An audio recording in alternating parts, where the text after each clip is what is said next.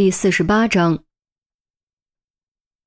警车上，冯玉兰说的话一句不落被听得清清楚楚。哎呀呀呀！冯小敏果然没死，凶手真的是冯小敏！哎呀！韩淼惊讶激动之下，一头撞在车顶上，疼得哎呦一声，跌回座位。哎呀，这招欲擒故纵真是绝了！如果直接拘留搜查，肯定打草惊蛇。再想抓冯小敏，可就大海捞针了。哎，对了，陈姐，你什么时候把窃听器留下的？我居然都没注意到。郑月趴在前座后背上问：“你没注意到就对了，说明冯玉兰更不可能注意到。”陈红说完，戴上无线耳麦，按了一下，用很严肃的语气重复：“各小组注意，各小组注意，冯小敏近期可能与冯玉兰碰面，务必密切监视，二十四小时轮班蹲守。一旦发现可疑目标，切记不要打草惊蛇，汇报情况，等候命令。”一组收到，已就位；二组收到，已就位；三组收到，已就位。确认所有小组均已就位，陈红才将耳麦摘下。韩淼和郑月请求参与抓捕，却被陈红拒绝。他们三人都已经和冯玉兰照过面，一旦暴露，很可能导致计划彻底流产。不到万不得已，绝对不能冒险。刑侦队听完陈红的汇报后，陆明和周丽君登时精神一振，悬在胸膛里的大石头终于落地，总算正式确认了凶手的身份。只要能将凶手绳之以法，全队同心协力，付出这么多心血就没有白费。将便携式监听设备移交后，陈红去看了于西和钟离，两个家伙竟然都在发呆，一个对着案件资料发呆，另一个捧着装凶器的礼盒发呆。于西还好些，多喊两声会有反应，钟离却怎么叫都没反应，眼也不眨，盯着礼盒一动不动。比雕塑还雕塑，真是个怪人，而且是会传染的那种。无奈之下，陈红只能摇头离开，继续钻研雨伞杀人案。虽然凶手身份已经确定，但如果不能形成完整的证据链，到头来还是没法给凶手定罪。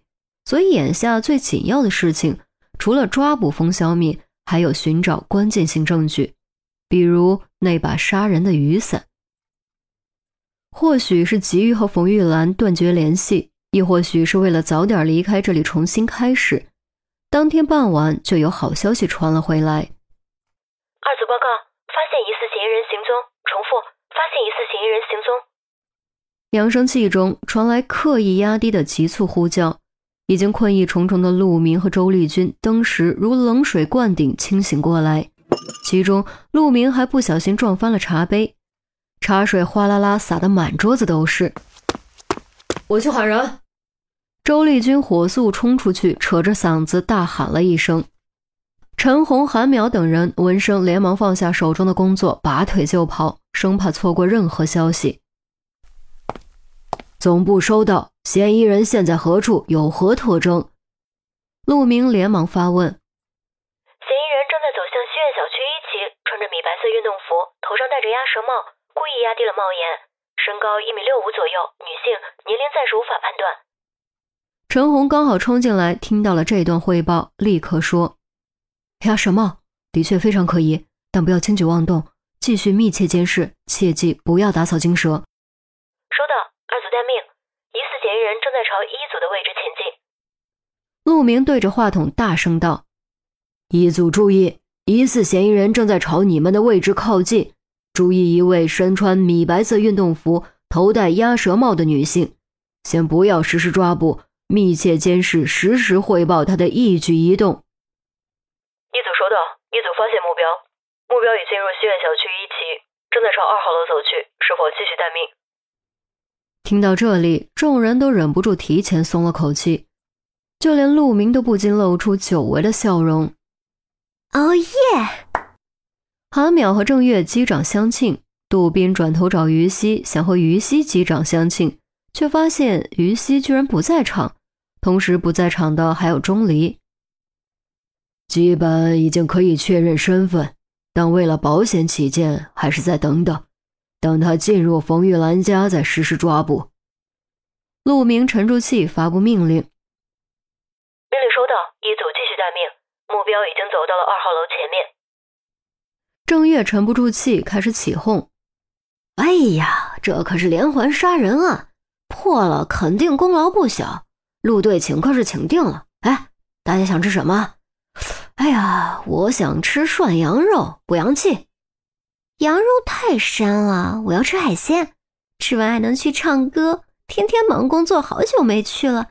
上次朋友聚会都被我推掉了。陆队得补偿补偿我们。韩苗也跟着起哄。哎，行行行，那就海鲜。吃完去唱歌。诸位有没有意见啊？啊？郑月立刻让步，众人都笑。陆明瞪了郑月一眼。吃吃吃，就知道吃，早晚把你给涮了。哎，这么说就是答应了。郑月凑了过来，一脸嬉皮。陆明刚想说话，便在这时一边陡升，扬声器中突然传来急促的呼叫：“一组报告，目标在单元门口停下来，目标在左右踱步。不好，目标突然快步离开。重复，目标正在快速离开，是否实施抓捕？是否实施抓捕？”办公室瞬间陷入死寂，就好像一盆冰水当头浇下，将刚才的兴奋和轻松全都浇灭。所有人的笑容都僵在脸上，心跳砰砰砰急剧加速。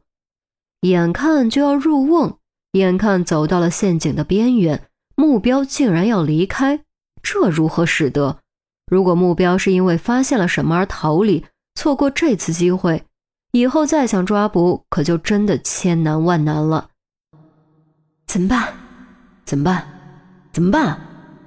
一时间，几乎所有人都慌了神，齐刷刷将目光投向陆明。难道被发现了？陆明一激灵，从呆滞中惊醒，心中飞快权衡利弊，对着话筒大声喝道：“立即抓捕！快！”一组收到。二组注意，目标突然离开，正在朝你们的方向去，请配合拦截抓捕。重复。目标正在朝你们的方向去，请配合拦截抓捕。话音未落，扬声器中传出急促的脚步声，想来蹲守的便衣警员已经开始实施抓捕行动。面对警方布下的天罗地网，除非长出翅膀，否则绝对逃不掉。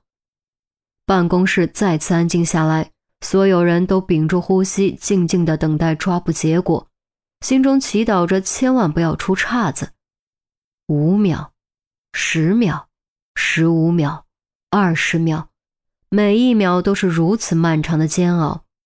终于，随着一阵更加杂乱的脚步声以及女人的惊呼声，煎熬的过程终于画上句号。啊！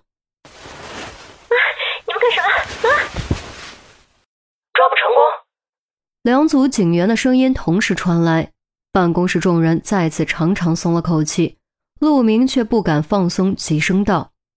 立刻确认身份，应该不会错的。所有人心中都这样告诉自己，怎么会错呢？早不出现，晚不出现，偏偏在这个节骨眼上出现，还戴着鸭舌帽、压低帽檐，如此可疑的家伙，怎么可能不是冯小敏？然而事实却真的和所有人都开了个大玩笑。这，扬声器中的声音迟疑了一会儿，才接着说。不是冯小米，重复抓捕失败，目标不是冯小敏。哎，你们疯了吗？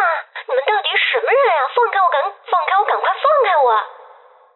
紧接着，女人愤怒惊惶的声音传来，回荡在办公室中，如深冬寒风，让所有人如坠冰窟。